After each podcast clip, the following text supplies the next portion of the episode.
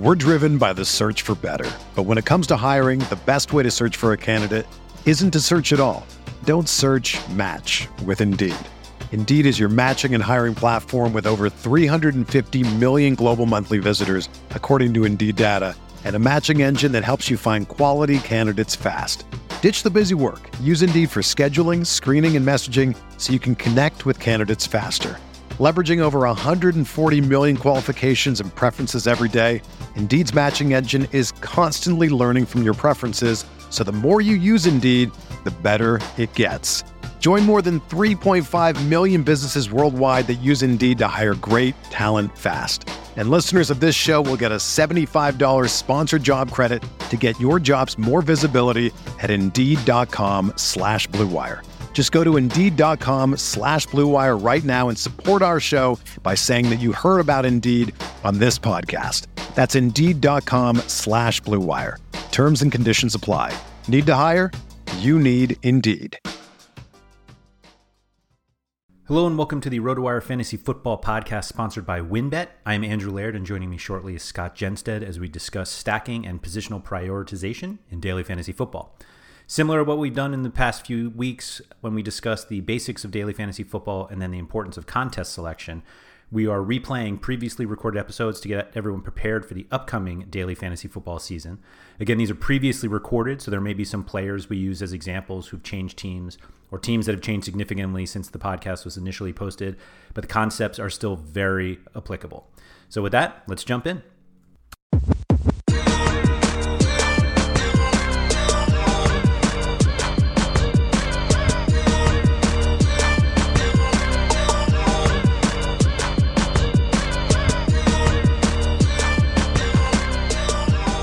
Hey, everybody, welcome to the RotoWire Football Podcast, uh, the DFS version. It is Friday, August 2nd. I am Scott Genstead, joined again today by Andrew Laird. Uh, also, if you could please rate and review the podcast, that goes a long way towards uh, helping the podcast, too. If you're enjoying listening to us to start the year here, uh, we'd be uh, very appreciative if you uh, left some good stars, some good comments. That would be fantastic. Uh, Andrew, it's uh, we're finally in August. We kind of sort of had a preseason game uh, last night. Apparently, that's that's what I heard. how are you doing today? I'm good. Yeah, August now feels like we should be talking about football. I realize that people yeah. have been talking about it since March, but like August is for me at least like the official start of starting to think about football.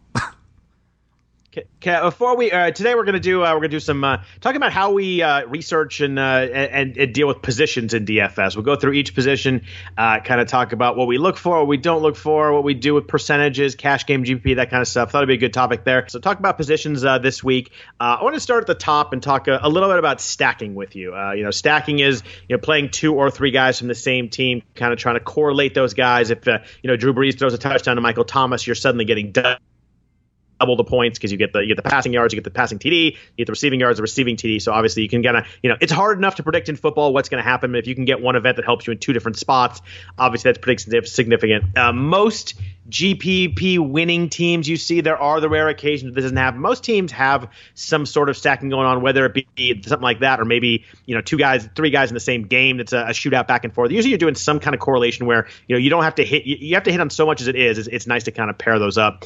Um, before we get into GPP and cash games, how you do that? How do you feel about stacking in general? Are you someone that you know every GPP you have a quarterback receiver? Uh, how, how, do you feel about it in general? It's it, the, they kind of go counter because with GPPs, it's just so hard to get a high enough score without right. like decent correlation in your lineup. And so if you're building a GPP lineup that every player is isn't correlated, I mean, meaning they're all individuals. Um, it, you're just putting yourself kind of behind everybody else who's going to get those. You basically call them double points, even though they're not quite the same. But like, right. um, yeah, you'll probably go 17 weeks looking at all the GPP winning lineups, and there's going to be some sort of stack there, whether it's quarterback, wide receiver, two wide receivers, uh, wide receiver, tight end, like there's, or meaning quarterback and those guys. But like, um, it's just such an easy, like, you're overthinking it if you're like, maybe I won't correlate this week. Like, maybe that's how I'll differentiate. It's like, no, no, you're, that's a mistake. Uh, yeah. But strangely, like cash games are kind of the other way. You don't necessarily want to stack too much because if it doesn't work out, you're totally dead. Yeah, that's a, it's an interesting point. How much do you still stack in cash games? I know you're more of a cash game player. Do you uh, like what? Are most of the time are you doing a quarterback wide receiver? Most of the time are you not? Uh, it, it really depends on the week, but like the, yeah. the way I tend to look at it is more on the cheaper guys. Like I'll correlate, like if I'm paying down a tight end, I might as well take the tight end for the quarterback that I have because at least that, you know, if I'm Makes not sense. expecting a ton, I might as well get the correlation there. But I mean, I, I understand if, if you think it's a great week for some specific quarterback wide receiver combo, like it's not like you shouldn't stack in cash games, but it's more that, that it's such a significantly more valuable strategy in GPPs. What about uh, some sneakier stacks? Everybody talks about quarterback, wide receiver, quarterback, tight end. You know, obviously they they correlate pretty easily. Um, the one I like to do sometimes is running back and team defense, with the thought that if my running backs, uh, you know, has a lead carrying the ball uh, late in the game, it's good there, and also that's good for the defense. The other team's kind of coming from behind, passing, you know, not as good a team. Um, I think that running back defense is one that you know people don't obviously jump to. That it can be an interesting one. Yeah, I mean, it, it's it certainly makes sense from like a football standpoint. I mean, it, just like you explained, like if another team is kind of trying to get uh, or if the team is way out, then they're going to be running the ball a ton, and then the defense theoretically played well. Uh, but at least on DraftKings, like the the points that you get for uh, how many points your defense allows, and the and the point deductions as they allow more, uh, really doesn't. It's not that big of a difference where you're like, and and their shutouts in football are just so rare that yeah. you don't necessarily need uh, to focus on points allowed for defenses. We'll get to defenses later. So, um, but yeah. that being said, uh, teams that are like desperately trying to catch up, and if you have a defense who has been, you know, a high pressure defense, theoretically, then like turnovers can happen, and like that's where we really get our defensive points. So, I mean, the more the ball's in the air, it seems like it's it's easier to to create some sort of turnover. I mean, plays take a little longer to develop, so you have longer time for a sack that could turn into a fumble or there's or that increased pressure then leads to an interception. So like the, the correlation is definitely there, but you actually have to realize like why it's there, and it's not just because of the points allowed.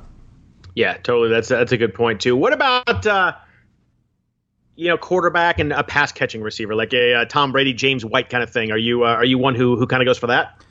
I definitely get it. I mean the the odd thing is is that usually with the you, you know you have like your bell cows um, where depending on the guy whether he catches the passes or not. But yeah, like the the James Whites we saw with Austin Ekeler, although that might be a little bit of a different situation, uh, at least at the beginning of this season. But uh, it definitely makes sense. Uh, you tend not to like want to pay way up for guys who pretty much are just pass catchers. Um, but if you can get like the Tarik Cohen last year was like grossly underpriced for how many uh, balls he was catching. So like that definitely makes sense. Like the the way that the NFL is now, most guys or you're you're going to get receptions at every position. That doesn't mean everybody's going to get all these catches, but like there are guys at each position that will catch a lot of balls, and so don't ignore running backs. Certainly on DraftKings, which is full PPR, like don't ignore guys who like running backs that are like just catch passes if they're going to get ten targets because th- that's actually more valuable than the ten carries that they might not get that th- that game. Absolutely. Now, what about a uh, you know what about stacks that you don't aren't a fan of? Are there like would you ever stack a quarterback with a you know a volume dependent running back, say like a a Zeke or a Melvin Gordon? Like I am one who does not usually will not, will not stack a Philip Rivers Melvin Gordon thing in a GPP just because I just think that you know the, the, Chargers have to score 58 points for that to work. You know if you you're, if you're playing a GPP, you want Rivers to throw four touchdowns, you want Gordon to score twice. It's just really hard to get that without it being correlated. Granted, Gordon can catch a pass. I'm just using, using that as an example but um, I tend to avoid um, a volume dependent running back and a quarterback together. Uh, is that something you uh, will do in a, in a, in a GP situation, or you avoid that too? Uh, I think the reason I tend to avoid it, and again, with the way that like DFS prices change every week in situations, like every week is different. So I don't want to like you know, at, if you ever hear somebody be like, "You should never do this," like that. That's not right. There's no, there are almost no nevers in in right. DFS. good point. Yeah, that's true. So, um, the so you'll get those pass catchers, but the thing is, if you think like a, a quarterback is going to have this huge game, like if you think if it's maybe they don't score 58 points, but if you think it's 40 points and you're like, but I think they're all coming through the air, um, that's when you end up having to pay up for for quarterback and a wide receiver from that team, or take two wide receivers right. from that team, and now you've basically priced yourself out of Melvin Gordon, or you know whoever it is. Like you're not going to pay if you think Dak Prescott has some huge game, and you're like, I, I love this Dak Amari Cooper combo. um, you're not going to have a lot of money left for Ezekiel Elliott, and so it almost like I don't want to say it saves you from yourself from making that from going down that that path. Um, but like that's it, you almost again you, you take yourself out of it because um, if you do that, I mean, now the Cowboys have to score 58 points, and it has to be those guys. Like any sort of uh, defensive right. touchdown, special teams, you know, it's those are touchdowns that are not coming from your guys. Yeah, and we'll talk about running backs here in a bit. But I mean, if you're taking Ezekiel Elliott, you want them in a game where they're going to be running the ball a bunch second half, and that just yeah, can, it kills the fact of taking a quarterback as it is right there. Yeah, and, and again, like he can catch passes, although Zeke's not catching, usually not catching an 80 yard bomb, and so it's like you're you're not getting right. a, a ton of volume. You're getting these like low, uh, low aDOT uh, situations. Yeah, and there's there's always spots where it does happen. I always see screenshots. People like, "Oh, I told you, running back, quarterback can work." Here's one example of a GPP in week six. It's like, I get it. There are spots where can work. There's games where the quarterback and the running back does go off, but we're talking about you know making the good percentage play week by week. And you, like you said, every week is different. But um, you know, for the most parts, I think that that's a, that's a spot you usually want to try and avoid, as, aside maybe a, a special circumstance. Yeah, exactly. That's exactly how you should look at it. Like I I would like to avoid this situation. If you find yourself in it, I mean, it again, it can work the odds are against you versus the odds of other combinations working. But uh, you know, if if it's going to happen one out of a hundred times, or you know, let's call it even twenty out of a hundred times, like there aren't a hundred weeks of football, so you need to really increase your odds every week because, like, we look at um, like DVP and all this stuff, and like a 17 game sample is like really still not that big. I mean, what, right? And that's at the end of the season. Like, what you, you can't really rely on that in week two.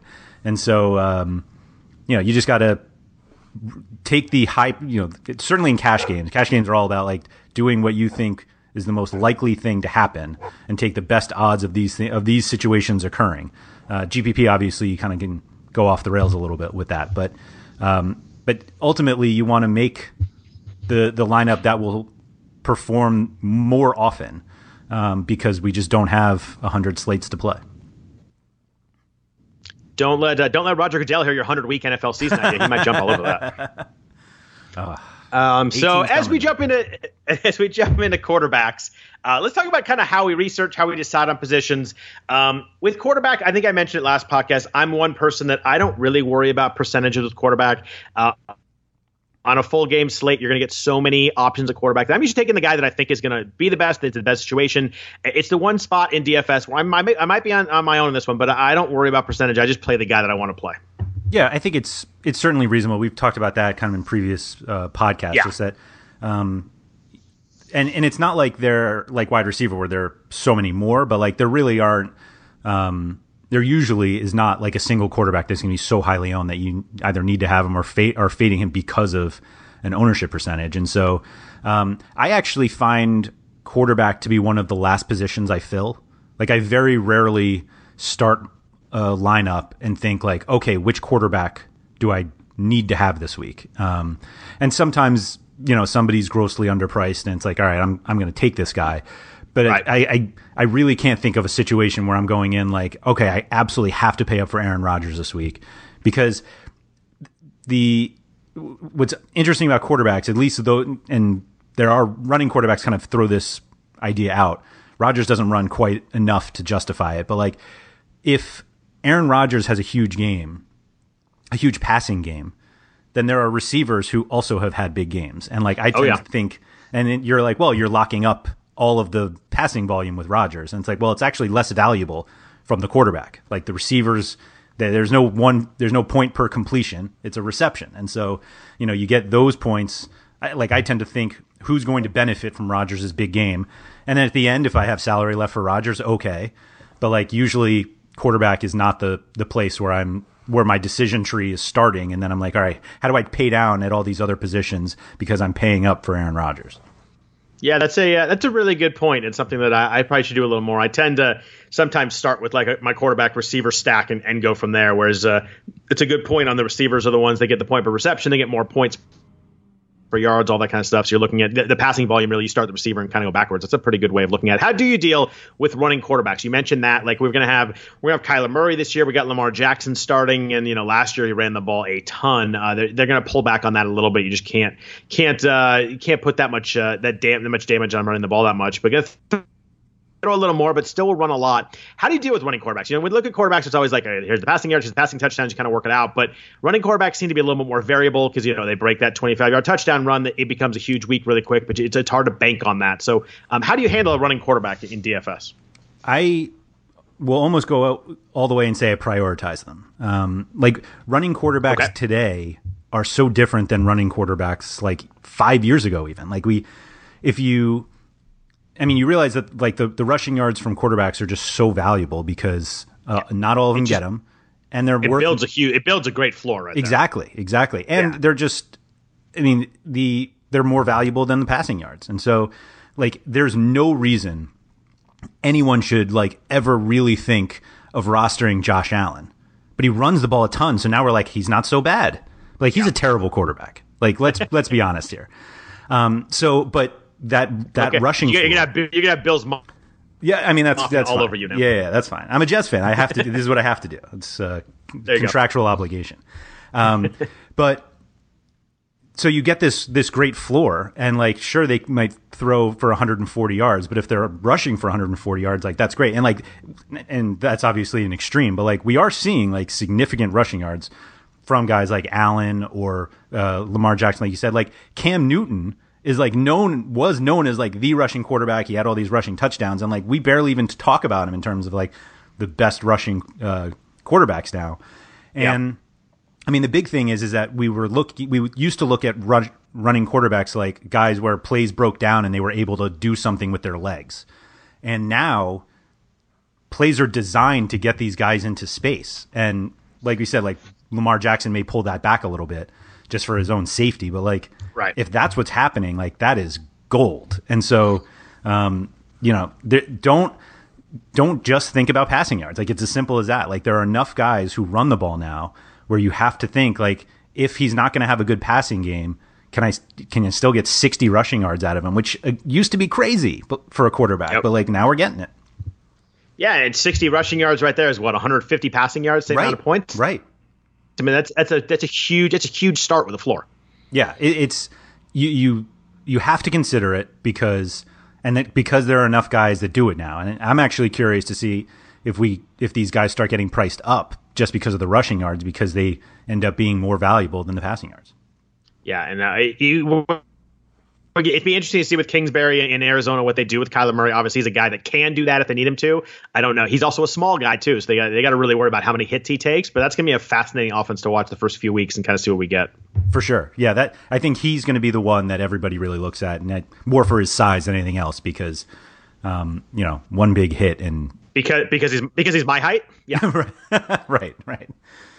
Yeah. And by the way, for people who don't know me, that's not a good thing as a quarterback. Um, uh, what about like game script wise? Uh, as you're looking at quarterback, uh, you know, I'm obviously it goes without saying you're looking for a high over under. I, I, like a really low point spread. I'm looking for that shootout. I'm looking for that 38-35 game that we've talked talked about uh, in the first couple podcasts.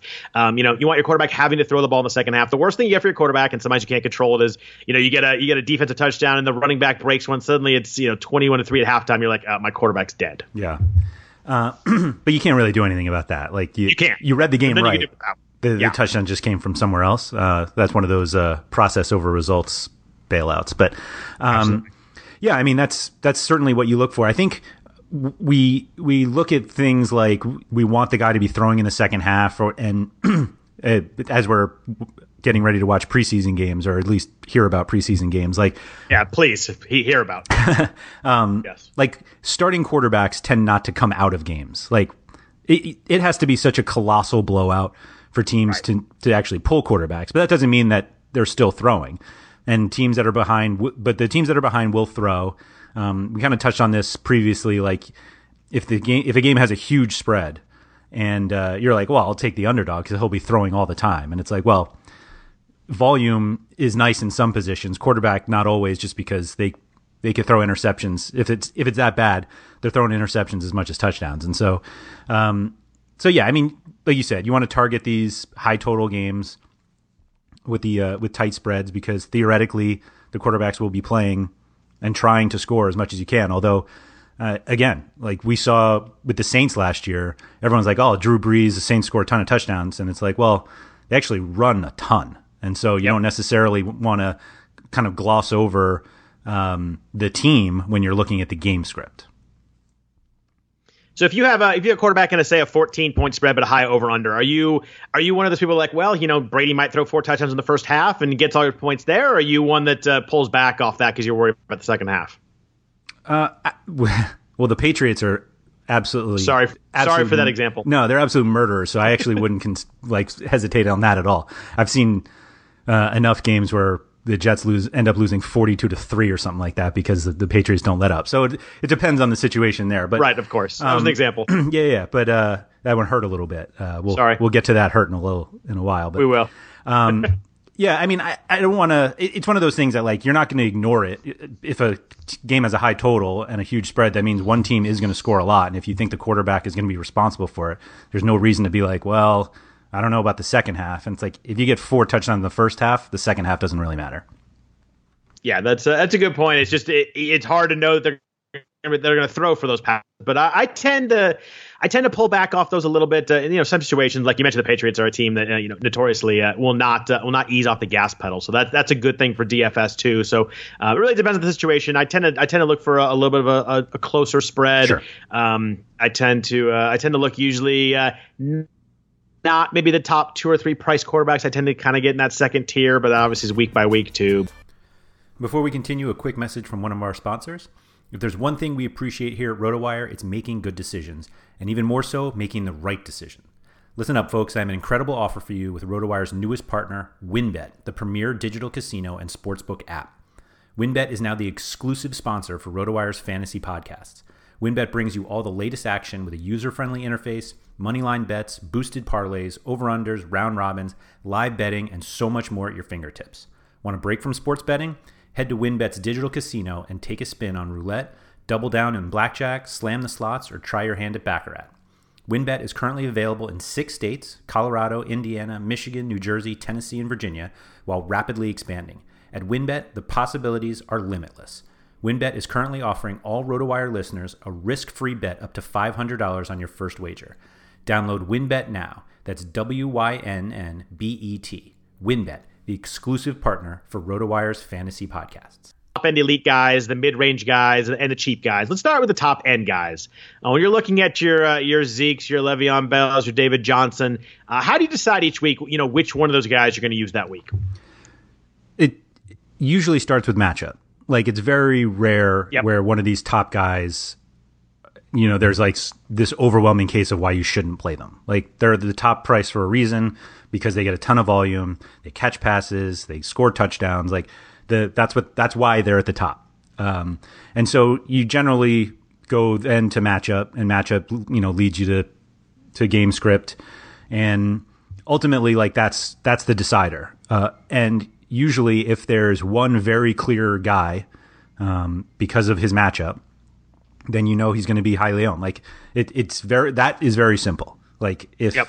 if you have somebody with a great matchup and he's high priced, but you know he's going to get the ball a ton, like that guy's going to be owned. And so you make your corresponding decisions from that, whether you want to fade him in GPPs because you know everyone will have him, or you target him in cash games because he's the most optimal play.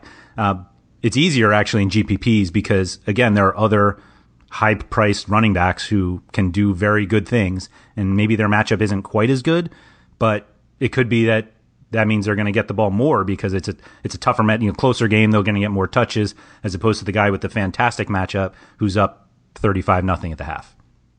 With uh, with a top end running back with a good matchup in a cash game, what kind of percentage do you do you see? Like uh, you, you play more cash games than I do. What's uh, you know say say Barkley has a really good matchup. You know what uh, what type of percentages do you, do guys reach in that level? Yeah, you know, obviously the size of the double ups, um, of course, yeah, affects it. But I mean, you can see guys in the forty to fifty range. Like it, okay. it can be that drastic, and it, it, it becomes very drastic on the low end. Um, in terms of if guys, you know, if there's a injury and now all of a sudden, right, Paul Perkins becomes somebody we want to play. You really like to you really like Paul Perkins. You brought up Barkley. I'm just just going down the depth chart. Uh, that's a that's a good one.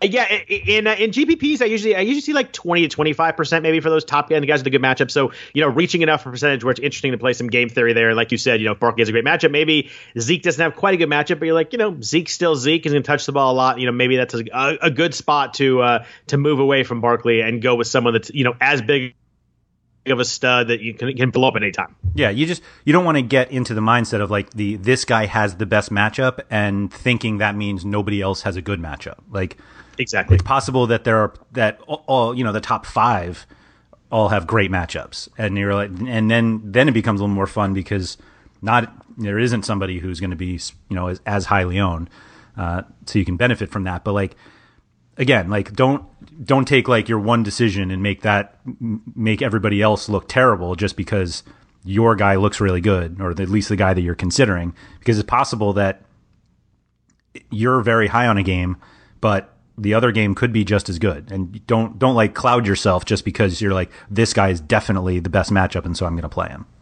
Yeah, and obviously we don't know percentages ahead of time and stuff, but you know, as as we've mentioned before, you know, read read as much as you can, listen to many podcasts as you can that you, you find valuable. As you listen to stuff and read stuff through the week, you could, you could pretty much get a feel for who who who a lot of people are on each week. Yeah, the the term lock is like the one of the worst oh, DFS worst. terms I've ever it. heard, but it's everywhere. And As so, a sports betting person, I, I hate that word. Yeah. Too. Oh gosh, yeah. So the there's just uh, you know there's there are people out there who's like this guy's a lock this week, and usually they're not like going really out on a limb to on that call, but like no that if you see enough of the you know Zeke's a, a lock this week, and there are enough people who see that and they're like, oh, all right, I'll just let me lock in Zeke and I'll go from there, and then you know what to do from there.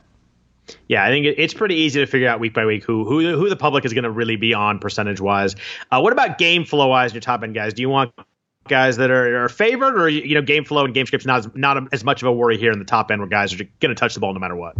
Uh, yeah, uh, yeah. At the top end, it's all usage. Like you know that they're going to get the touches, and so if if the game flow does seem like they're not going to touch the ball, you need to figure out are they not touching the ball because he already has three touchdowns, or are they not touching the ball because they're actually significant under you know they're terrible whatever it is.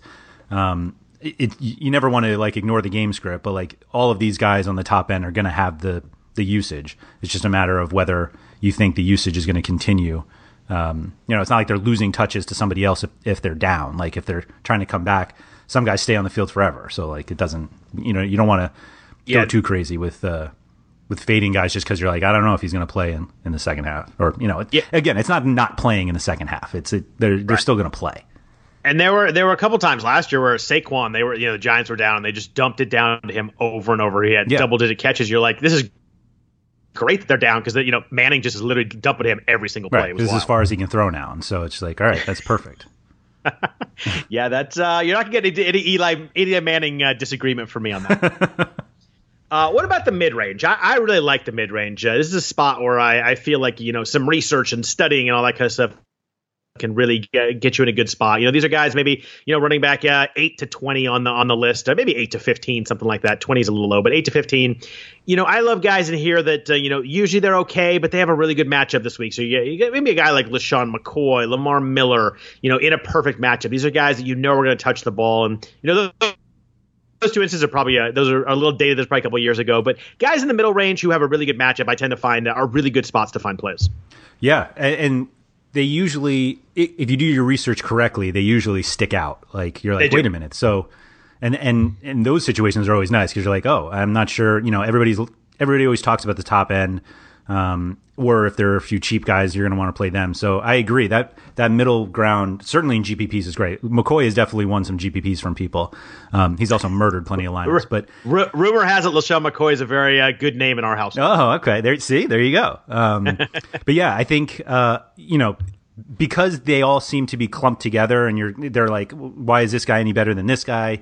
Um, that's where you do like that's where you find your kind of lower owned guys. Like nobody uh, I mean, were you like super excited to roster LeSean McCoy that week? Well, they were playing the four, they were playing the 49ers defense, so that week I actually was. Oh, okay, all right, fair enough. Um, but it's funny that the, the, week I had I had my big week is actually LeSean McCoy and Lamar Miller. So apparently those names just lodged in my head yeah, forever. as they should be, as they should be. um, but yeah, I mean, I think w- ultimately what you want in those situations is do any of the guys in this range have the possibility like if the game script goes perfectly for them are they uh, going to be as used as the top end guys like can i get the same yep. production and uh, you know again the the reason the top end guys are the top is because they're more consistently there and so you're you're paying up for knowing you're going to get you know 20 carries and 8 to 10 catches like those guys are there and the mid range is these guys can get there they're probably not. But in the right situation, could they move up to these top end running back uh, levels? And every week, there's at least one, if not two, that do it. And so um, you just you know look at the matchups. You know if the if you know the usage is there, then that's that's easy. Um, and so it's not going to happen every week where the guy that you take in this mid range matches the ones in the top. But there there will be a guy, at least one every week, that does it. Yeah, and the nice thing is you don't you know you don't quite need the numbers of the top end guys, but that mid range guy, and maybe that lets you get a top end receiver that you weren't yeah. able to get. I mean, yeah, for sure. It's all about there is a salary cap in this game. It's all about fitting guys in. So while, while we all want to play Zeke and Barkley every week, you just can't do it and be productive everywhere else. So there's you got to find money somewhere, and this is always a spot where I like to use. I like to find at least one guy every week where I think uh, you know performs up near the top end for a mid range price, and those can be gold when they work out right. Absolutely, yeah. It's it's the the hardest running back work is right there in terms yeah. of like. Uh, so what about the ready. cheap guy? Yeah, absolutely. What about the cheap guys? You know, this is usually all about opportunity. Uh, you mentioned someone like Paul Perkins. If Barkley's hurt, you know, all of a sudden he's he slots into that main role. We had a guy last year. We talked about a lot. James Conner. The 1st mm-hmm. couple weeks was uh, you know filling in for Le'Veon Bell, who was holding out, uh, and he he was you know priced down. He was just a monster for everybody. He got to be a huge percentage eventually, pretty quick, and he moved. The price moved up, but it's usually about opportunity. It's usually about an injury. It's usually about a suspension, a holdout, something like that, where a, a guy who usually is not expected to get the volume and is priced down suddenly you know falls in a spot where he does get the volume. Uh, I think this is what we talked about before. This is where high percentage really comes into play. If you have have a guy like that in a GPP. You know, these are guys that can approach 35, 40% of GPP because everybody in the world's talking about him. Everybody knows that, you know, player, you know, running back one is, is hurt. Everybody knows that in, in this football world. And obviously everybody's looking for that second guy. So how do you deal with the cheap running backs? I assume in a cash game, you're just like, whatever, I'm playing these guys because, you know, volume at this price is, is is pretty much a, a, really good thing. But then GPP wise, do you tend to do you tend to fade them? Do you tend to be like, ah, you know, they're they're, they're too good of a value? Uh, how do you deal with the kind of the cheap running backs in DFS? So yeah, like you said, cash games they're in. Like it's yeah. it, you really don't even need to overthink it. Um, it's a lock, right? almost got me into that one. Um, it so I tried. Yeah, there the the arc the pros and cons of playing them are just so one sided. Certainly in a cash game, like the cons, like, I'm not sure what they are uh, because if everybody has the same guy, even if he's terrible, everybody else has him, and you have better guys elsewhere because this guy's so cheap. And that doesn't mean to like just pay yeah. down it, like just throw away one spot so you can pay up elsewhere. But like that's why people do it. It's not only I'm going to get the production using DraftKings prices here. Like I'm going to get the production of a nine thousand dollar running back for forty five hundred just because of usage, but it's what you do with that extra money that now you're like, wait a minute, now I can get another. I can get that stud running back and this cheap guy and a stud wide receiver, and my quarterback's pretty good too. Like that's what you do with it. For GPPs, like I understand fading that spot for leverage in case he's terrible, but the problem is is that all of those people, um, unless you're you somehow found another cheap running back, but if you didn't, all of the people that you're playing have better wide receivers or better tight ends than you because they were able to take that extra salary and spend up at the other spots. And so what you want to do is the the right fantasy analysis is everybody's going to pay down for this guy because he's he's now the starter and he's still priced as a backup and you're going to take that money and you know take Antonio Brown this week. And what you want to do for GPPs is take the cheap guy and don't take Antonio Brown. Right. Yeah, no, that's a, that's a good point. I, I think that it's key that you know a lot of people are like, oh, you got to play this guy, but a lot of people are like, oh, you got to fade him. he's too high percentage, but it's more about building a building a way. I mean, you could take a high percentage guy in GPP. You just have to make sure you differentiate yourself a little bit elsewhere. Exactly, exactly. And I think that's I think people don't take that second step of of the fading part of like if you're going to fade somebody, what are you going to do with it? And then, or if you're not going to fade somebody, at least fade the guy that everybody's going to because of the extra salary. Like that's where you can differentiate. You don't necessarily have to differentiate on the one specific guy that everybody has. Right. I play a lot of DFS golf, and that's kind of the same way. You got a guy that if you think guys can win the tournament, but he's thirty percent owned, just make yourself make yourself a little bit different elsewhere. It's your it's your total percentage across the team. It's not just that one spot you have to focus on. Seem like a very normal human being to play DFS uh, or PGA DFS. What's wrong with PGA DFS? I, I just I feel like I've never heard anybody. I mean, and this is back to like I spend too much time on um, DFS Twitter, but like I don't. Maybe it's you because it just seems like nobody wins money playing PGA DFS. There's like a lot of money out there, but everything it's, I see is like, oh is. my, I, I, I did this and I did this is why I hate P- and I've never seen a positive thing about PGA DFS on the internet. It's uh, a positive thing I would say is it's really really fun. If you like a golf fan, golf's kind of built for DFS. It's yeah. over one weekend. Uh, you have Friday. You have the, you have a big cut on Friday, so you've got like this huge cut sweat on Friday. That you got to get your guys through, and then if you do, then you got the weekend. It's a, it's a very fun game, but it's very very difficult. Yeah, well, it's it's. I know the difficulty. I, I think the I played sporadically just because um, there are enough it's people there. who play, and I'm like, yeah, it's there, yeah. and the the fact that it's in it that like uh, my losing lineups are sitting on my screen for four days. That's why. That's when I was like, I can't do this anymore. I like I know that I lost like I lost on Friday and yet I'm there Saturday afternoon and it's like just get off my screen because I know I wish you could just give up. You're just like I like accept the loss and DraftKings just takes it off my my screen. I uh, I had a pretty good uh, I had a pretty good GP win last year. I was third in the out of I don't know probably fifteen thousand. So I had a pretty good win. So I'm, I'm playing a little bit of house money, not a huge win, but a good enough win that uh, I don't feel as bad losing uh, right now, just because okay. it's uh, I'm playing with their money a little bit. Yeah, yeah, yeah. okay, I'll take that. But take that. it's uh, it's tough. You gotta you gotta get six guys to the cut. You gotta make it. But anyway, I'll get to, I'll move on. I can talk about golf for an hour or two, but nobody wants that. Um, last thing on, on cheap running backs, how do you deal with like the the, the pass catching specialists in DraftKings? You know, I always use I always use Theo Riddick as example. Not a good one right now because he got cut, but then he got signed by the Broncos. Uh, how do you deal with that? You know, sometimes you get a, a pass catching guy like Dion Lewis or someone like that you get really cheap in in DraftKings. You know, it's not consistent every week, but you know, if you can get eight, eight, eight catches, all of a sudden, you know, these guys become valuable really fast. Yeah, I think that's what you need to do if you need to pay down a running back. Like, forget about how many carries a guy is going to get. It's all about catches because that you know, getting your points there. Eight, I mean, eight catches for zero yards is worth eighty rushing yards. And like, crazy, but yes, and you're not going to get 80 rushing yards most likely unless a guy is a starter. Like and or the guy just breaks one off. But the the odds of you getting this lo- like a backup running back uh, without an injury to the starter to get 80 rushing yards in a game is just highly unlikely. And so at least I mean, eight catches is a lot also, but there are guys who just play on passing downs and they do catch, you know, let's even call it four or five catches.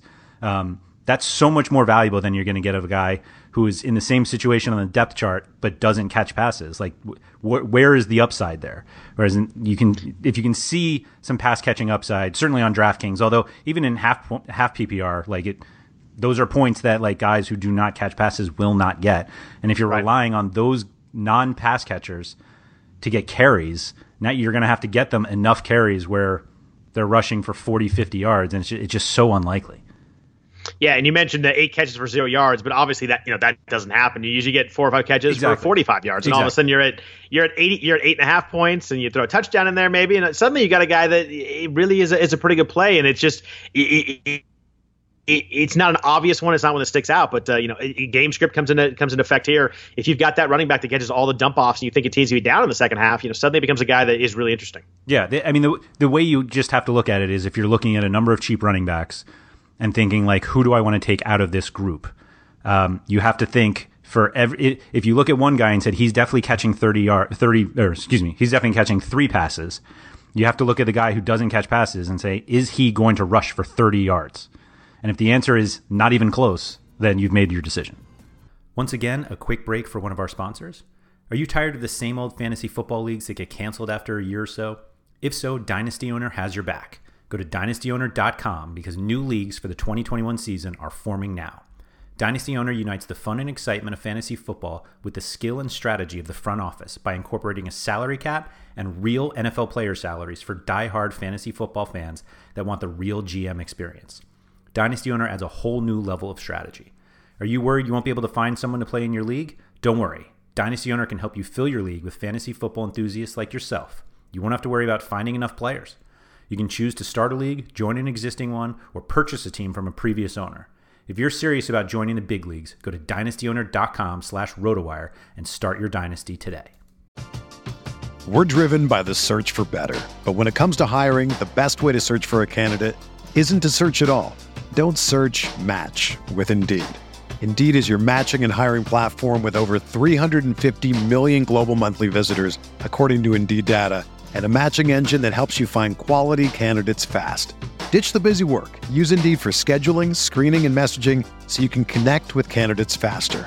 Leveraging over 140 million qualifications and preferences every day, Indeed's matching engine is constantly learning from your preferences, so the more you use Indeed, the better it gets. Join more than 3.5 million businesses worldwide that use Indeed to hire great talent fast. And listeners of this show will get a $75 sponsored job credit to get your jobs more visibility at Indeed.com slash BlueWire. Just go to Indeed.com slash BlueWire right now and support our show by saying that you heard about Indeed on this podcast. That's Indeed.com slash BlueWire. Terms and conditions apply. Need to hire? You need Indeed. Whether you're a world class athlete or a podcaster like me, we all understand the importance of mental and physical well being and proper recovery for top notch performance. That's why I'm excited that Unifyd Healing is sponsoring podcasts on the Blue Wire Network. Unifyd Healing is a new and super innovative global network of wellness centers powered by Energy Enhancement System, or EE System. If you haven't heard of the EE System yet, then you'll want to listen up. This technology promotes wellness, deep relaxation, purification, and rejuvenation. Wherever you are across the globe, access to a center is easy and affordable. Interested in experiencing the EE System technology for yourself? Go to unifydhealing.com/bluewire to learn more and find a center near you. That's unified, U-N-I-F-Y-D, healing.com slash bluewire. No material or testimonials on the Unifyd Healing website are intended to be viewed as medical advice or a substitute for professional medical advice, diagnosis, or treatment. Always seek the advice of your physician or other qualified healthcare provider with any questions you may have regarding a medical condition or treatment and before undertaking a new healthcare regimen, including EE system. So wide receivers, uh, I kind of break it down like I do running backs. Uh, you know, the pricey guys, the elite guys. We're talking, you know, Antonio Brown, uh, DeAndre Hopkins, uh, Tyreek Hill. Now that he's not suspended. Then you got the mid-range wide receivers and the cheap guys. Let's start at the top though. Um, obviously, the top running, uh, top wide receivers are all really good, but a little more variable than a top end running back. You know, a top end running back you can pretty much count on a certain number of touches per game, barring any you know injury or something extreme in the game. Pricey wide receivers, you can count on the targets, but doesn't mean that you know they're necessarily going to have big games. You know, DeAndre Hopkins, Davante Adams are really consistent guys, but Antonio Brown has you know yard, games where he catches you know six balls for you know 42 yards, no touchdowns. It does happen. You know, even has you know three catch games, so they're a little more variable than top end guys. How do you deal with these stud wide receivers week to week? I tend to, uh, I mean, you go right back to matchup. Uh, I, I, feel like that's the answer for everything. But um, the the difficulty with the the difference between the top end wide receivers and the top end running backs is the running backs. It's much easier for a quarterback to hand the ball off to a running back, and that's like a touch that he can get points right. on. Whereas, like, it sounds so stupid, but like the wide receiver needs the quarterback to get him the ball.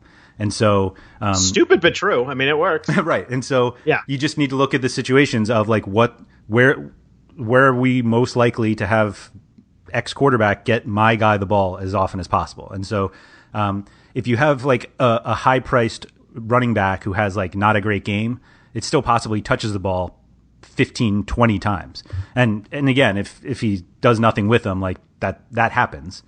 But like if a wide receiver has a really bad game, he has like three catches for 30 yards, just like you said, like that's horrible when you're paying all the way up for this. So the you, there's definitely more stability at the top end running back usually than the top end wide receivers. That doesn't mean not to pay up for wide receivers, but there are also significantly more wide receivers to choose from. I mean, there we have more spots to fill. Um, there are more of them on the field, and so the possibility that um, a guy from a lower price range can match the top guy is more likely than the running backs just because there are more of them. And so um, with with the top end wide receivers, I think you look at matchup um, because you you, pro- you basically know that the target volume will be there, but the like you said, like it's not you don't get points for a target, you get points for receptions, and so you have to figure out if these five guys are all going to get 12 targets today, who's most likely to catch all 12 balls.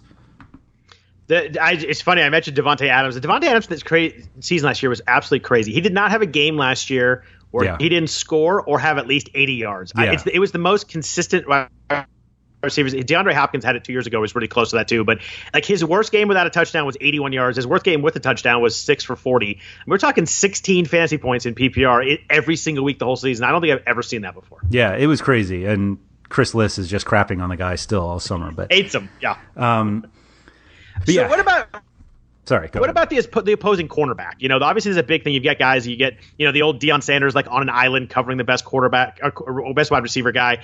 Um, I tend to worry about these, you know, on the extremes. Uh, Xavier Rhodes, uh, Patrick Peterson, like the really really stud high end guys. I will pay a little bit attention to. For the most part, uh, I don't pay a lot of attention to because you know wide receivers takes one big play. Obviously, you know guys are running in motion. You know things get switched and matched out. And every once in a while, you get guys that follow receivers. Somebody's like Richard Sherman plays one side of the field, not a receiver, that sort of thing. Uh, how do you play the opposing cornerback? I know a lot of people that are really into this, and I'm not quite as much into as most people. I understand why people are really into it, but it seems like they go into it thinking that the offensive coordinator will do absolutely nothing to figure out how to get exactly his wide out on someone, you know, guarded by somebody else. So like I think there are extreme, like you said, there are extremes, and so in those situations, it's like it's not a deal breaker by any means, but if there's somebody else, like if there are two guys that I think are fairly could be similar, and one of them's up against Xavier Rhodes, like I guess I'll take the other guy, but like it's not something like Xavier Rhodes is, you know, I'm going. I'm avoiding him all season because there's nobody ever does well against him. Like there are enough ways where wide receiver, like elite wide receivers, get the ball.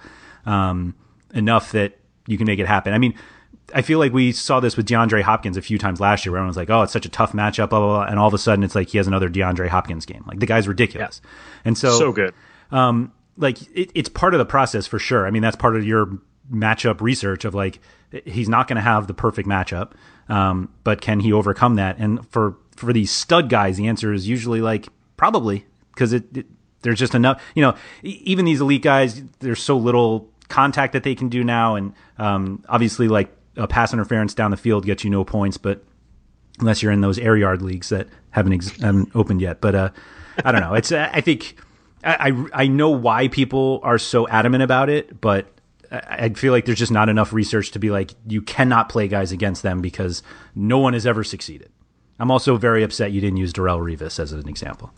Oh, I would have been considering he had an actually Revis Island nickname. That yeah, been, exactly. That would have been better, but you know, Deion's my dude. He was on the Niners for a year. They won a yeah, Super Bowl, so you know it happens. I get it. I get it.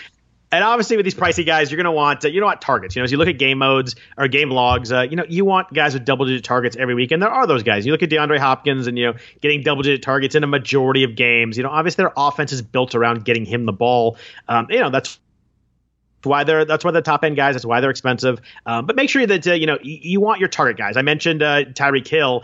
Uh, usually to price the top end, but he's a little more variable. You know, relies on that big play, and you know he has those games where he blows up, but he also has the games where he's he's not quite as uh, you know not quite as involved. They shut him down, and you know the Chiefs will go somewhere else. Whereas the Texans and the Packers are going to Hopkins, going to Adams. Do you consider someone like Tyreek um, for you more of a GPP guy and someone you avoid in cash, or is it kind of a week by week thing? It's weird because I feel like because of his speed, and we see all these like highlight plays where he's just like totally burning people. We're like, I feel like in my own mind, I'm like he's more like the DeSean Jackson type, but like he's not. Like he still gets a a, a good number of targets. Um, he scores a number of touchdowns, but um, I don't know. I don't.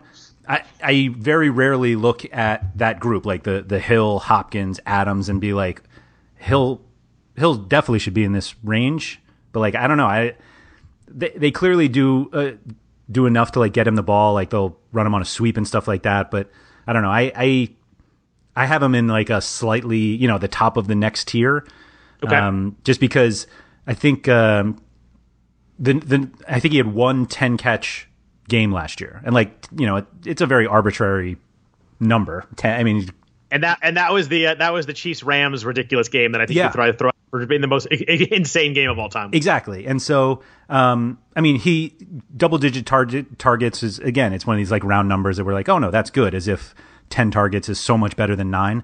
Um, but you know, he just doesn't have as many double digit target games as the other people, and so um, it, it's weird to think that uh, you know you want guys who are very efficient with their catches. Um, but you but like volume is really what you're after first.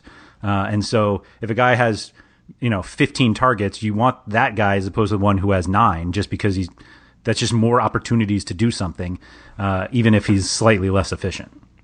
Yeah, I mean, you could just flip through the game logs of the, of the three guys we're mentioning. You can kind of see the difference. You know, Tyreek Hill has the the 13 yard game with no touchdowns, the 50 yard game with no touchdowns. There's just, just more uh, up and down. But then he has the you know seven for 142 for three touchdowns. You mentioned mentioned the Rams game, he was 215 for two touchdowns. So that it, there's just a little more up and down with someone like that, and it's someone that I think is a little more of a a little more of a GPP guy in the top end. You know, when you get big games, you get huge games out of him, and uh, so it's a he's an interesting guy that uh, kind of week by week, uh, I kind of figure out how I think that the Chiefs are going to attack and game plan and go from there. Uh, what about the mid range? We talked about the mid-range running backs. Uh, you know, there's just a lot of them. Mid-range wide receiver, there's a lot more because obviously you have multiple wide receivers on every team. Uh, where do you start to go here? This is a spot that I think you know it really is is where you win tournaments, where you do well in cash games. Is, is finding this mid-range wide receiver, whether it be wide receivers two on a team that's going to get a lot of targets, or you know the best wide receiver in an offense that maybe doesn't blow up and he's not a top tier guy. Uh, how do you go about attacking this mid range? It's a tough spot because there are so many guys week to week in here. Yeah, I tend to value the guys. Um, I think it just kind of breaks down that I tend to value the the number one wideouts on worse teams than the second wideout on very good teams, only because okay. the wide the the number one tends to get more targets. Like, and it's not always the case. Um, you know, it obviously depends on team, how much teams are throwing and whatnot. But like, ultimately, I'm still like always just looking for volume. And um, in situations where it's a clear number one, but the team's not that good, like if if I know the ball is going towards him, even if I think the team only is going to score 14, 21 points, like at least in cash games, like you want the volume there. And so, like, um, actually, I'm you're not even looking at just the the number one teams. Like thinking of the Bucs last year, like Mike Evans was obviously uh, up there significantly. You know, wherever you put him in that top tier. But like guys like Adam Humphrey, like I had Humphries in a cash lineup probably way more than I should have last year. But like you have guys that are, he's probably even more in the lower tier, but, um, you have these guys that like, if they can get five catches for 50, 60 yards, like that's actually perfectly serviceable. And for the salary that you're getting, paying for that wide receiver versus like a running back or a tight end that can, you're not going to get somebody with that kind of production. So you're always going to find guys in that range that, um, that have the targets and you just have to make sure they're there that week. We talked about the extremes, the cornerbacks. You know, the, the Patrick Peterson, the Xavier Rhodes. Do you uh, do you look for uh, on offense of those teams? You look for the second wide receiver. You know, maybe the guy that's going to get the better matchup. There's obviously you know teams that don't cover the slot well. Like, how much do you look at defense in terms of this mid range wide receiver, trying to find like little sneaky spots that maybe they struggle in as a defense? Uh, I mean, you, it's definitely like just part of the research. Like these, but like you said, like these guys are terrible against guys in the slot. Uh, I think the important right. thing is to see like who those slot guys were. I think we a lot of times we um, people look at kind of season long stats are like, oh, they're terrible at this. And in football, like we were saying, like the sample size is so small that it's possible like in the first five weeks of the season they played the five best slot receivers in the yeah. league, and it's they like they're they terrible. Keenan, Keenan, played Keenan Allen twice. Yeah. Yeah, exactly, exactly. And so you're like, oh, these guys are terrible against guys in the slot, and it's like, well, they're actually just playing the elite slot guys, and now you're making this jump of like the whatever slot guy you have that week, and you're like, he's he should be great this week because they're playing this other team, and it's like, well, look look at why the stats are as they are, like that that applies to every sport. I I deal with it in soccer too much, but like for football, like the especially early in the season, like they're getting killed, like uh, they can't stop the run, and it's like, well if they're playing three very um, high percentage running teams early on, like that's why they're they're just getting the, the, volume is there, and so they're seeing all these these runs, and maybe they're not that good, and uh, so maybe that maybe you shouldn't make your decision based off just that stat. So, but anyway, so. Um, I totally get that second wideout uh, playing, uh, you know, against the Vikings or whatever. But um, I don't know. I, t- I tend to. You obviously want number ones first because they're number ones because they get all the targets. So like, I don't know if I would necessarily like prioritize a wide receiver two on a elite team or playing a, an elite cornerback because he theoretically has the easier uh, matchup. But um, I, I I get it. I get it. Yeah, and this is and this is kind of the spot in GPPs where you find your blow up guys. You find this is where DeSean Jackson, Marquise yeah. Goodwin, uh, you know, the, the guys that are going to catch the 70 yard touchdown, but, you know, might have two catches for 22 yards. I mean, that happens a lot with guys like that. You know, it's important to look at game logs and look at these guys, and you'll see the up and down that you get, uh, whereas, you know, the top end guys are more consistent. Um, are you like to play guys like that in GPP? Are you more looking for uh, you know guys with a lot of targets? I know cash games obviously looking for volume and targets. Um, in a GPP, how likely are you to play these guys? we talk about these as GPP guys, but uh, what do you do with these type of guys? Yeah, that's that's where I play them, or else I would never play okay. them at all. So, uh, I mean the the when you pay down like that, uh, you're you're not going to get ten catches for 120 yards uh, because those guys it just doesn't usually happen in that price range. But if a guy you know explodes for a touchdown, like you want to you want these guys who can score on any play because uh, they're more likely they're more likely not to do it on most plays. It only takes one, or you know sometimes you get a second one. Uh, whereas these other guys that are uh, you know getting six catches for you know 65 yards like that, it's not going to get you far enough in a GPP as opposed to guys like uh, peak DeSean Jackson. Uh, and the cheap end of wide receivers, you know, there's a lot of guys that are priced down. There's a lot of guys that you know third, fourth wide receivers on the team. So there's a, a massive guys down there. When you're looking for guys down there, I think you know usually I'm looking for kind of guys that are sneaky in terms of you know oh this guy has seven or eight targets the last three weeks, but hasn't really done a ton with it yet. You know you're looking for guys that are more involved in the offense than people think. You're looking for people that are kind of you know blowing up a little bit within their own offense, and then guys that uh, you know may emerge in a big shootout game. We talk about Ram Rams, uh, you know, Rams Chiefs from last year. You know, the cheap guy in a big a big shootout game is someone that can fall into some good production.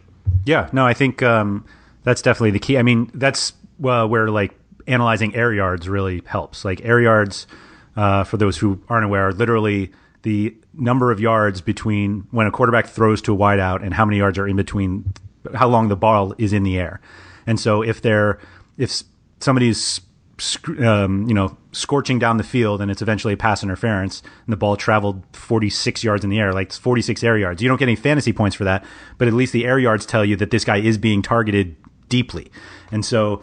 Um, those are kind of some of the guys that may, you know, maybe they're not catching all of those balls because sometimes the penalty comes back, but like the, um, those are the guys that you you want to look at, the ones that are getting getting the ball thrown to them down the field because they're the ones who are more likely to score if they happen to catch those.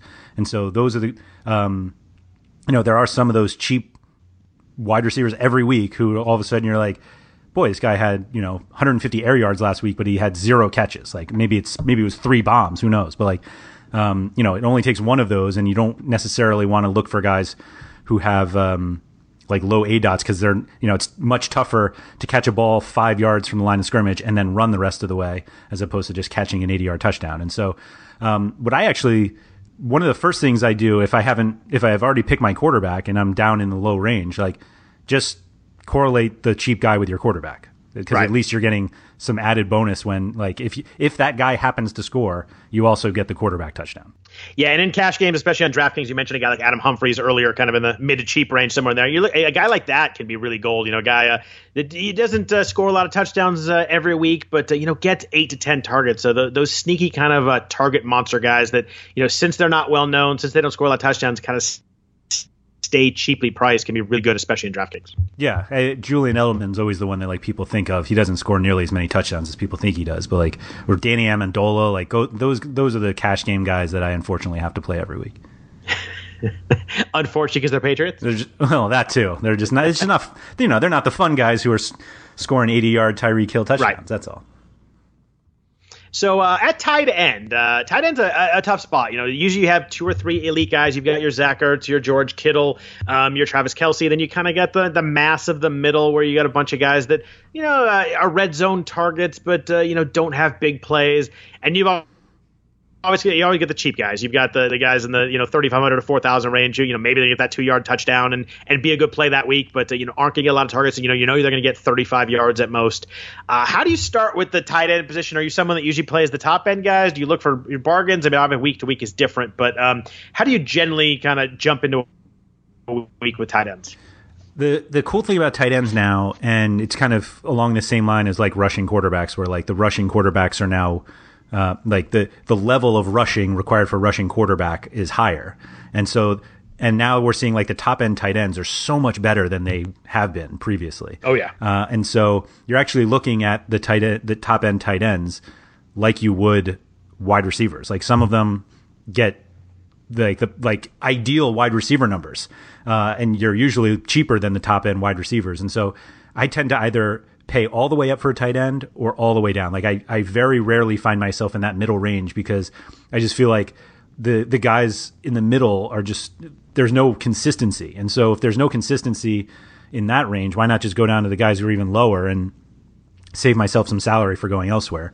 Um, but I I think what you're going to see more of this season um, is people playing two tight ends, like tight end and a tight end flex, uh, either either you know somebody like Kelce or Ertz in the flex just to make them feel better.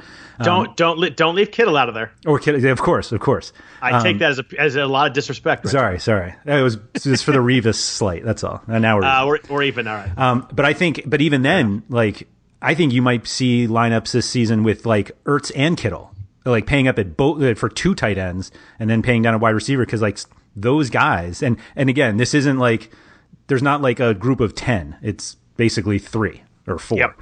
Um, and so like, but I, I think you can definitely make the case week to week, certainly in in GPPs, because like you could have both of those guys be highly owned like you know let's let's call it Kelce and Kittle are highly owned in a certain week. But like I don't think you're going to see that many people playing both of them, and so no. I think that's going to be an interesting thing to to watch this season because, like I said, these these tight, top end tight ends are just as good as wide receivers. Yeah, I'm uh, I'm pretty much with you. I usually go top end or kind of drop towards the bottom. And I, when I say drop to the bottom, I'm probably not extreme with that. I'm not looking for the dirt cheap guy, but mm. I you know say if uh, you know Kurt's Kurt I can't say I'm talking more Kittle, Ertz, and Kelce they're, they're all similar are uh, you know all in the you know eight thousand dollar range. I avoid that like sixty five hundred to eight thousand. They've got to put guys in there, and there's always guys in there. But I usually avoid uh, you know most of those the second tier guys. Maybe the third tier is kind of where I start to look for guys. You know, I look for someone who's uh, you know cheap but uh, has a good matchup or has been going up in targets week by week. And you can see like last year, Chris Herndon was a guy like that. That you know. Yeah. You could see the targets were coming. See, there you go, Jets. Uh, you could see the targets were coming. So you, you really want to look at targets with tight end. Uh, they're not a lot of consistent guys, but those like the Greg Olsen, Jimmy Graham types that are kind of priced, uh, you know, in the secondary tier. I tend to avoid those guys. They're so touchdown reliant. Someone who gets, so especially a guy like Jimmy Graham. You know, if he scores a touchdown, it's a good week. If he doesn't, it's a bad week, and I, I tend to avoid guys like that. Yeah, I, I think the way you'll always look at it is you'll be like, oh, I can get uh, OJ Howard for two thousand less than Zach Ertz, and it's like, but you should like there is yeah, a, there exactly. is a clear difference between these two, and like I, the the those is really is a three. Like if you're gonna look, it's Howard, like Evan Engram, um, yep, Hunter Henry, like goes guys like that, like they're going to be cheaper, and they're going to be in that mid range where you're like, oh, the, you know, they they might be fine, um, but I mean, are they really providing you that much more than like Jack Doyle will? Or Jordan Reed when he's healthy. And so like, well, Jordan Reed will probably be up if, if he's actually healthy. But like, I don't know. I just feel like that middle range is so is certainly for cash games just so inconsistent that if like you might get six catches for 65 yards at you know 6000 why wouldn't i just pay 3500 for four catches for 20 yards you know like i don't know I just right the the guy the top 3 guys are just so good that you're going to constantly find yourself like, why don't I just pay down? And you're going to answer that question so quickly when you realize just how inconsistent the other ones are. Yeah, and I find myself being able to f- find plays I like more dropping down and running back and wide receiver. So it, it, makes sense more to me that I can get this mid-range wide receiver paired with, you know, Kittle, then I can go with, you know, someone like you mentioned, a mid-range tight end pair with a top end guy. Usually can find a mid-range wide receiver I like a lot more than a mid-range tight end pretty easily. For sure, for sure. Now a message from one of our sponsors. Ottoneu Fantasy Football lets you build your fantasy football dynasty like a real GM. It's better fantasy football, auction based, deep rosters, and college player prospects. Stash the next rookie of the year while he's still tearing up Saturdays. Trade for superstars to make a championship push. Develop a team over multiple years. Play against the best fantasy football competition on the internet. Visit ottoneu.com. That's O T T O N E U.com today defense is obviously a spot that I, I think most people kind of like, oh, I'll take this defense and we'll move on. And, you know, and, but then you look at GPP standings and, you know, the guy that got the blow up defense wins the GPP because, you know, he's got good players, but then he had 26 points from his defense.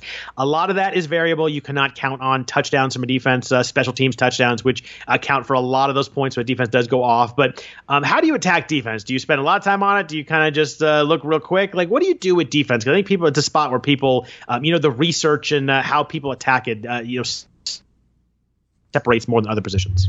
I feel like the weeks where the the right defense is the top scoring one is so rare, and yet when it happens, we hear about it so much, and like this is why you need I to prioritize totally, defense. Totally, totally agree. and so uh, it's oh, it's absolutely the last spot I fill. It's I put less thought into my defense than I do any other position because it's just so variable, and there are just way too many times where you're like, this is the this is definitely the spot. You know, Bears at home against the Dolphins, and you're like, I'm going to pay for the Bears, and then they, you know, it'll be a really strong defensive game, but like you don't get points for that. Like obviously you get some points for uh, allowing few points, but fantasy points for allowing few real points. But uh, ultimately you need like a special teams touchdown or defensive touchdown and like a team like the Bears are probably more likely to score a touchdown than than others, but like it, it's so rare. Uh, it's very similar to goalkeeper in soccer that um, we joke around on on the soccer podcast. Um, goalkeeper and defense may be the most important position to win a GPP, and there's really nothing you can do every week to pick the right one. Like it, it's just so random. It feels so random, and even the times that you're like, I'm definitely going to pay up for the Bears this week, and then that's the week they don't really do well, or they do really well, but somebody, but the Bucs had three touchdowns that week, uh, defensive touchdowns, and and that's why that guy won the GPP.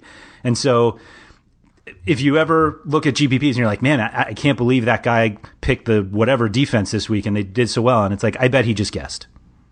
Uh, yeah, so that that's a good point on defense, and I, I, pretty much agree with the with the luck, luck aspect of it. You know, I, I, tend to have a formula that I use uh, with defense. It's uh, you know a team that's favored, a team that's at home, a team that's facing a weak defense or a weak quarterback. But I, I like a risk taking quarterback too. You know, you get quarterbacks that you know are really bad and they're not going to take any risks in the fourth quarter. I like guys like Blaine Gabbert who are still going to throw the ball around the yard a little bit and and make some mistakes. That's really what you want when you when you want a defense. I love that. I love that. Um, I I think one of the key things is if you build the rest of your team and you get to defense and you can't quite afford the defense that you want I don't think it's worth changing other things to get a defense. Such a such a good point because I've done that a couple times and I always regret it later. They're they're the, it's just so variable that like maybe you maybe it turns out to be the right call and you're like oh I totally should have done it, but like the the range of outcomes for these defenses, um, it, while large, like if there are a few that are in the same price range, uh, you're you're just so much better off going with the the other guys that you put all that time into and not all of a sudden be like, all right, now I can't play these three elite wide receivers for this perfect build that I have because I want to get the Patriots this week instead of the Texans. And it's like, it's, it's probably not going to matter. Yeah, that's uh, that's a good point. Anything else on uh, on defense before we move on? Uh, I, I would love to hear from people who think that they've figured out defense. Like, it, it like, uh, yeah, what, if you what, if you if you have a secret to defense, I, would like to hear it too. Right. Uh, there's probably a reason to keep it to yourself, actually, but um, we're in the business of telling everybody what we think, so I guess that's uh, that's the difference. I, I just I don't know. I I understand the situations that are good, and you want to obviously prioritize them, but there's just so many instances where the right defense plays really well and scores barely any fantasy points, and the one yep. that was hard that looked like it had a horrible matchup and all of a sudden we're t- two kick returns, kick return touchdowns, and you're like, well, you're dead in GPPs because you don't have, you know, the Bucs away against the uh, the Steelers. You know, it's like it it just doesn't make sense. Yeah, I mean, I when when in doubt, I usually like uh, you know teams that pressure the quarterback. I like quarterbacks yep. to have to make quick decisions, bad decisions, team with bad offensive line. So I do look into a lot of that stuff. But like you said, I'm not gonna I'm not gonna change my entire build on it. But uh, you know, I do look for I do look for good spots, and I spend some time on it. But uh, you know, like I said, like I think I agree with you. I'm, I'm trying to fit my defense in uh, price wise more than anything else. Yes, yes, for sure. And that concludes this week's episode of the RotoWire Fantasy Football Podcast brought to you by WynnBET. We'll be back next week with some more daily fantasy football strategies. Everyone is talking about magnesium. It's all you hear about. But why? What do we know about magnesium? Well, magnesium is the number one mineral that 75% of Americans are deficient in.